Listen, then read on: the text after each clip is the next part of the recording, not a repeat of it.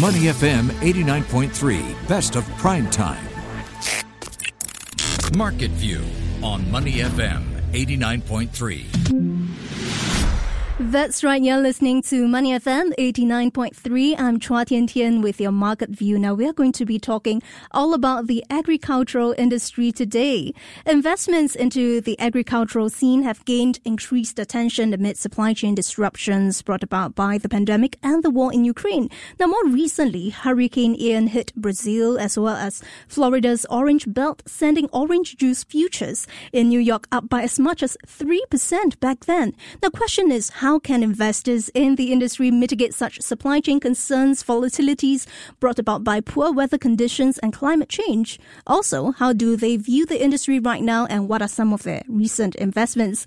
Now, for more, I'm joined by Ming Peng, Managing Director, Cargill Starches, Sweeteners and Texturizers in Asia. Hi, Ming Peng, are you there? Hi, Tian Tian. Hi. Yeah. yeah, great to have you on our show, Ming Peng. And let's start by sharing with us a little bit more about Cargill. Now, we're familiar with the name.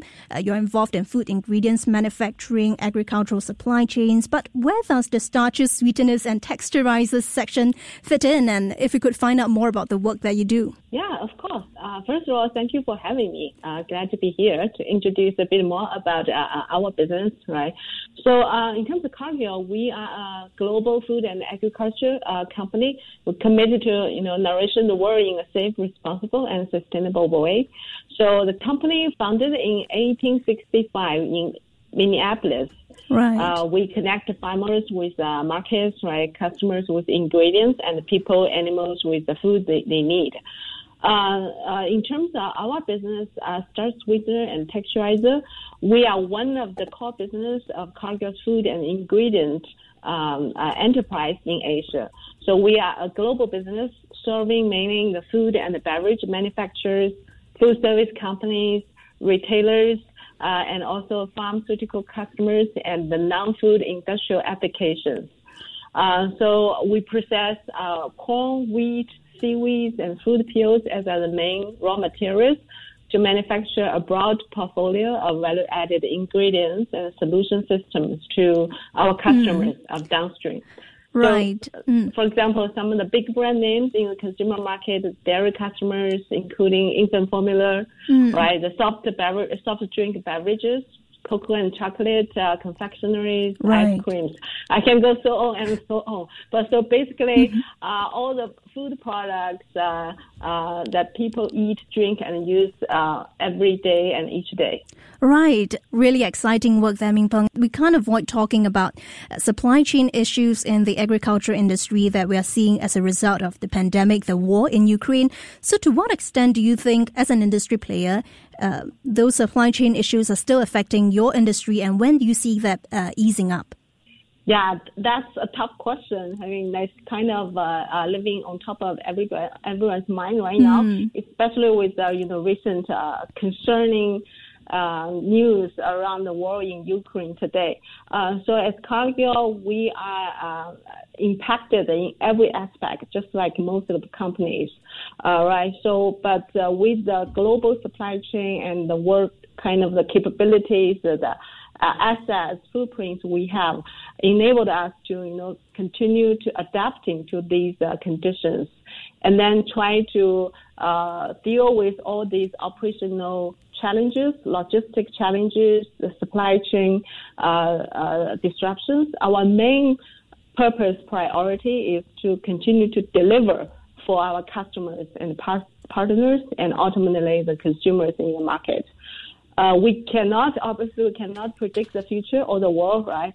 Right. Um, but having been through many turbulent time in the history mm. of our 157 years, right. uh, we are always optimistic that many of these uh, supply chain issues we're seeing today will clear up over time. Mm. in the meantime, we're doing everything we can to strengthen the food system to avoid the disruptions and help to provide a consistent supply of food mm. uh, to the market. And while you strengthen the resilience of those supply chain, and Mingpeng, I want to find out what is the outlook for the agricultural and commodity scene here in Asia? What are the biggest opportunities right now amid those supply chain disruptions, those inflationary pressures?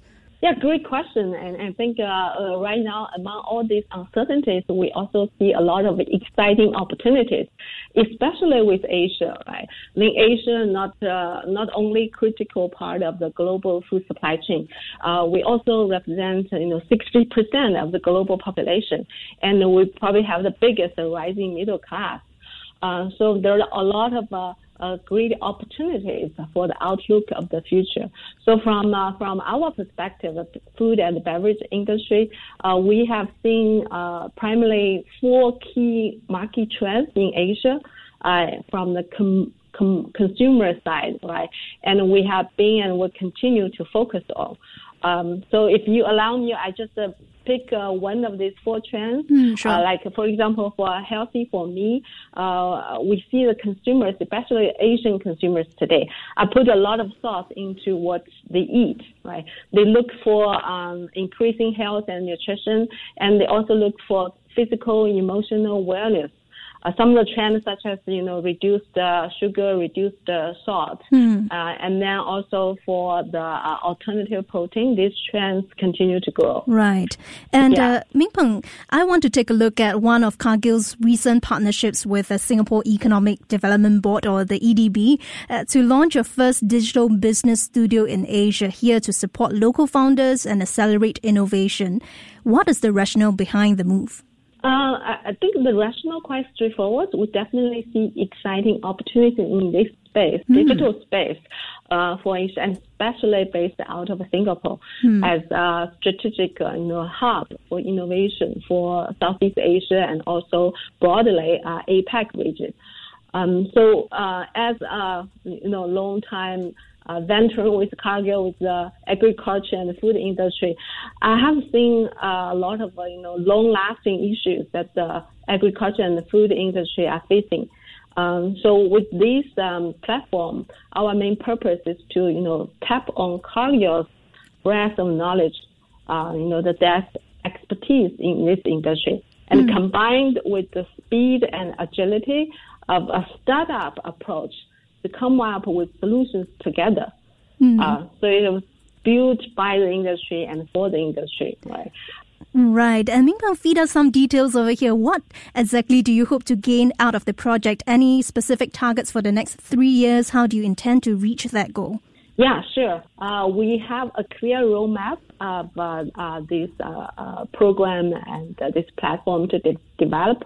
as we speak today, globally, we have already incubated four business under this business studio, mm. including a platform marketplace for small farmers in India and kind of a contactless food pickup system that in US, but then specifically for the next three years um, in Singapore and in Asia, uh, we are looking for develop a portfolio of at least five new startups in Singapore focused on the solutions that uh, customize for, for food uh, agriculture industry specifically. Right. If you're just tuning in, we're now speaking to Mingpeng, Managing Director, Cargill Starches, Sweeteners and Texturizers in Asia. And Mingpeng, speaking of uh, all your plans, you've recently opened this uh, $100 million corn wet mill in Indonesia. So uh, tell us more about the rationale behind that move and how that has reaped profit for the company so far. Yeah, absolutely. That's uh, uh, exciting project. That's kind of the cornerstone cornerstone project for our business um, and the strategy strategy implementation in Southeast Asia. And it's also one of the biggest investment uh, in in Asia in recent years. Especially, you know, we completed that project during the pandemic time. Mm. Um, I think the strategic uh, perspective is quite clear.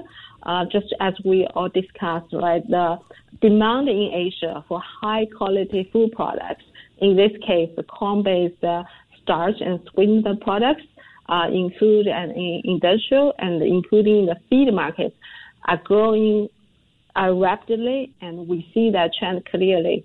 And uh, we can position these uh, new projects, the corn wet milling plants, will help us to meet this uh, increasing local demand. And more than that, I think it's uh, uh, it's just a foundation uh, for our footprints um, uh, in uh, based out of Southeast Asia. Uh, our next goal will be to continue expand as a business and broaden our range of offerings, not just uh, starch products or sweetener products, but more innovative solutions. you know, for our customers and designed for the Asian taste and flavor pre- preference.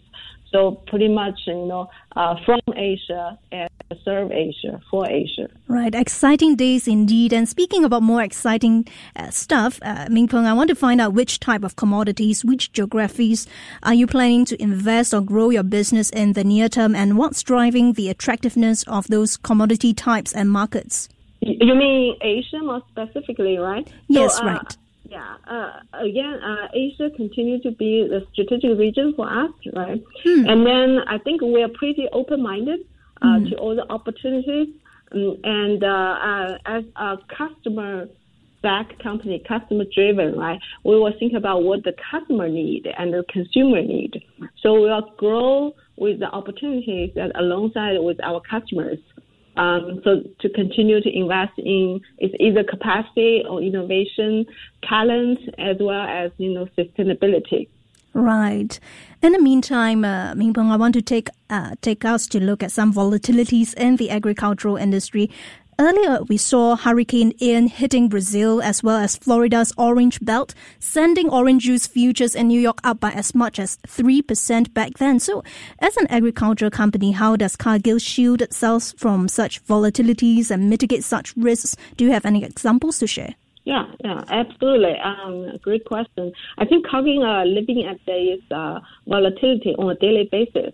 It's uh, either you know the juice futures or palm oil futures, you know the soybean prices, right? And uh, um, we recognize the volatility of food prices and the challenges, and creating not just for us for consumers and our customers uh, uh, globally.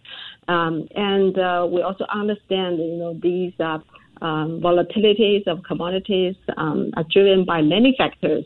Uh, from the fundamental supply and demand and the weather challenges you just mentioned, uh, Hurricane Ian, um, and uh, also the COVID disruptions, and even a lot of uh, these days uh, the geopolitical tensions, right? Um, so uh, we have uh, with a rich experience in terms of uh, trading and risk management. We try to navigate all this risk together with our customers.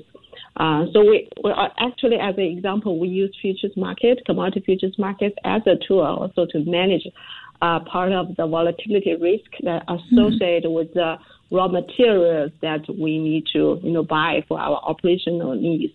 Uh, for example, like we mentioned that uh, corn wet milling project in Indonesia. Right. Then we need to manage the uh, corn purchasing rate uh, uh, from the uh, commodity market, right?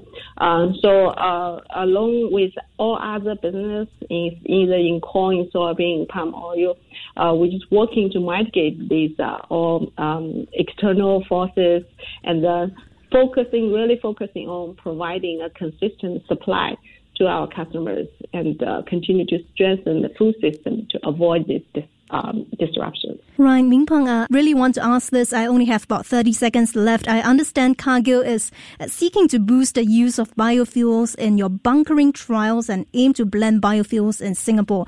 Can we expect similar green initiatives in the starches sweeteners field in Singapore and in Asia? Could you give us a teaser? Yeah, absolutely. uh, that's uh, that's a, a interesting and exciting topic for everyone. And uh, right. we, uh, within Cargill, we view sustainability as both a responsibility and also an opportunity. For our business, we have been hearing increasing interest from uh, all the, our key food and beverage customers in Asia. For example, like uh, on having, you know, the farm sustainability assessment in the corn supply chain or having regenerated uh, agriculture programs in Asia, right? And in fact, in some of the regions in, in APAC, like in China and even in Philippines, we already have uh, um, the, these sustainability agriculture programs going. So we're going to continue to uh, assess and we'll find uh, the appropriate third party partners to together develop in this area and together with our customers. Right. Thank you very much, Ming Peng. Pleasure speaking to you. That was Ming Peng, Managing Director, Cargill Starches, Sweeteners and Texturizers in Asia. Before acting on the information on Money FM, please consider if it's suitable for your own investment objectives, financial situation, and risk tolerance.